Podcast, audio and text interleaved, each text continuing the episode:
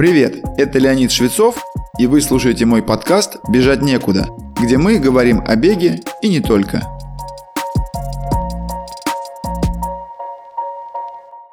В одном из недавних выпусков о восстановлении я выделил два самых важных аспекта, игнорирование которых невозможно компенсировать любыми другими, даже самыми передовыми методами. Например, фармакологической поддержкой, массажем или иными физиотерапевтическими средствами. Это качественное питание и сон. Питание – это просто мега-тема, которую невозможно осветить даже в нескольких выпусках. А вот что касается сна, то здесь критерии более четкие, и как раз о них я и расскажу сегодня. Для начала постараюсь раскрыть, что же такое важное происходит с организмом в процессе сна, что невозможно заменить ничем другим. Причем важно это не только для восстановления после напряженных тренировок, но и просто для общего здоровья. Одной из первостепенных задач восстановления после тренировки является построение новых мышечных волокон взамен поврежденных, которых предостаточно после интенсивных или длительных тренировок. Очевидно, это происходит с помощью питательных веществ, доставляемых кровотоком. Уставшие мышцы зачастую имеют крепатуру или забитость, препятствующую наиболее оптимальному притоку крови. Исследования кровотока в мышцах в процессе сна указывают, что наиболее полный приток крови к мышцам имеет место во сне, причем не во все его фазы, а именно в фазу глубокого сна. Уже здесь уместно вспомнить словосочетание «качественный сон», то есть тот, который имеет достаточную глубину, а не просто время, проведенное во сне.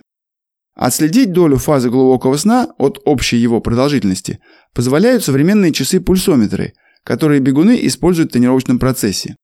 Но даже если у вас нет часов с такой функцией, Просто ощущение легкости в мышцах и в теле в первые минуты после пробуждения будут указывать на то, что ваш сон был полноценным. Второй критически важный компонент сна – выработка гормонов. Наиболее важным из них является соматотропин или гормон роста. Свое название он получил из-за способности вызывать рост в детском возрасте. Чем выше уровень соматотропина у ребенка, тем быстрее он растет.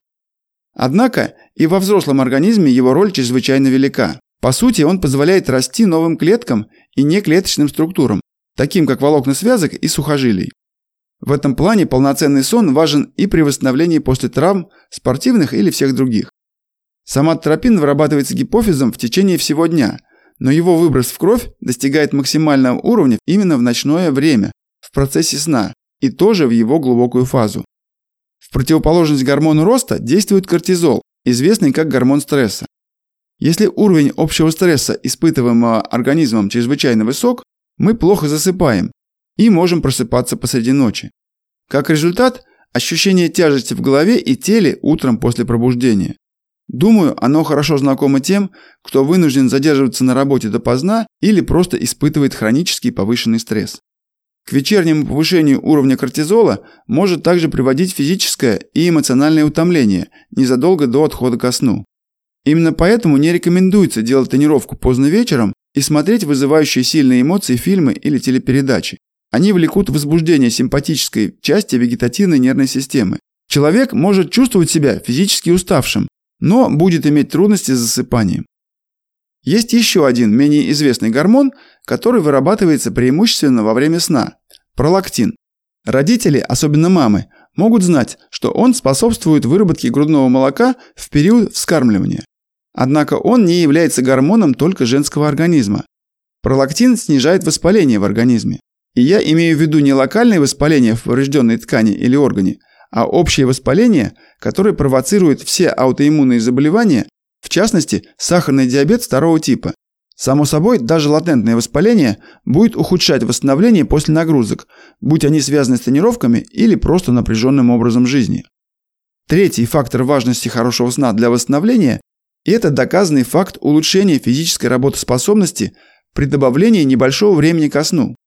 Исследования показали, что добавление одного часа сна на протяжении 6 дней приводили к существенно более высокой производительности в упражнении на выносливость и более долгому времени работы спортсменов до отказа.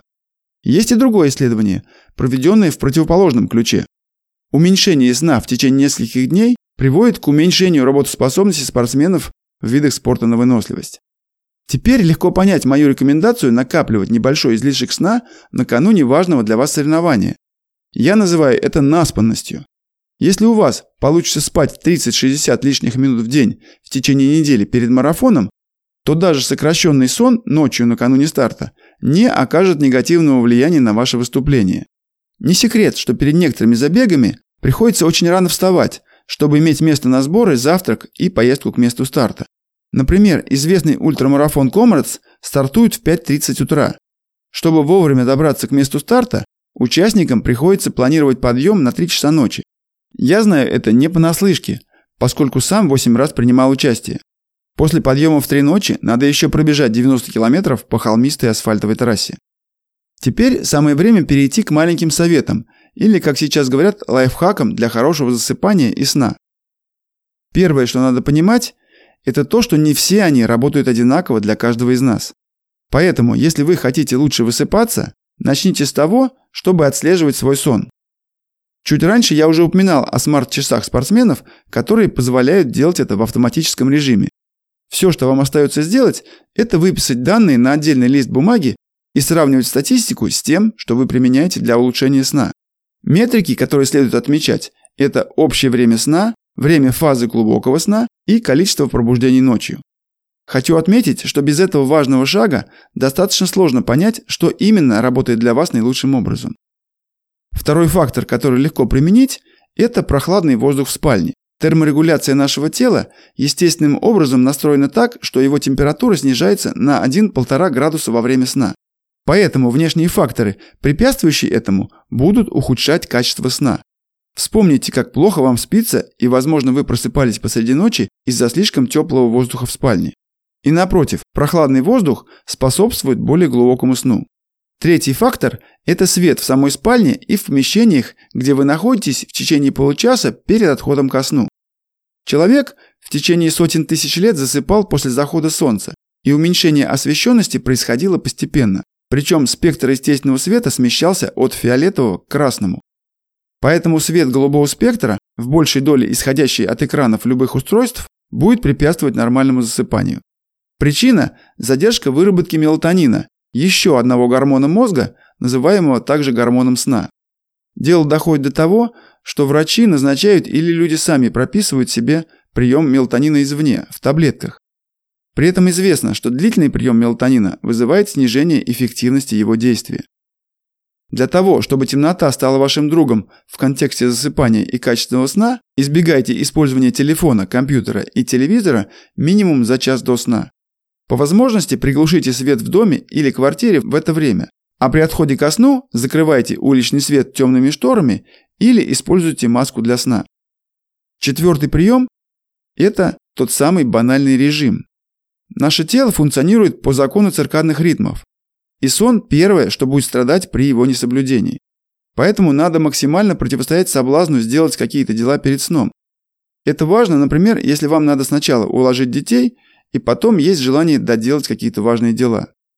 Пятый лайфхак касается того, на чем мы спим. Это матрас и особенно подушка. Характеристики подушки зависят от ваших предпочтений и наиболее комфортной позы, которую вы используете для сна. Три классические – на животе, на боку и на спине. Оставлю выбор на решение каждому, но скажу, что для сна на животе подушка должна иметь минимальную толщину, либо ее вовсе не должно быть. Это связано с созданием оптимальных условий для кровотока по сосудам, снабжающих головной мозг, а именно сонных и позвоночных артерий. Если не вдаваться в подробности анатомии, то коротко можно сказать, что шея во время сна не должна быть чрезмерно согнута или разогнута, а должна находиться в положении, близком к естественному во время бодрствования. Кроме того, крайне важна достаточная упругость подушки. К шестому фактору хорошего сна относятся пищевые добавки. Но поскольку их лучше отнести к питанию, я лишь назову наиболее важные из них, которые лучше следует рассмотреть со специалистом по сну или питанию. Либо попробовать добавлять их к вашему рациону в небольших дозировках, причем делать это по одному компоненту, чтобы понять, какой из них влияет положительно на ваш сон. Это магний, цинк, аминокислоты ГАБА, глицин и L-тианин и, конечно, мелатонин. Как я уже сказал ранее, с последним надо быть очень осторожным, поскольку он сам по себе является гормоном, и его постоянное применение не рекомендовано. Скорее, он может быть помощью при путешествиях со сменой часовых поясов, когда вы испытываете трудности с засыпанием. Подводя итог, хочу подчеркнуть, что недостаток качественного сна может свести на нет все ваши тренировочные усилия по достижению наилучшего результата. И напротив, соблюдение довольно несложных принципов для оптимизации засыпания и сна позволит вам не только достичь оптимального состояния в день важного старта, но и просто хорошего самочувствия и здоровья. С вами был Леонид Швецов и подкаст «Бежать некуда». Как я упоминал ранее, сейчас я тренирую любителей в рамках своей школы бега, где мы работаем над техникой бега и готовим к любым забегам вплоть до ультрамарафонов. Ссылку на школу вы можете найти в описании выпуска или написать нам в Телеграм. Присоединяйтесь к нашей группе ВКонтакте или Телеграм-каналу, там много полезного.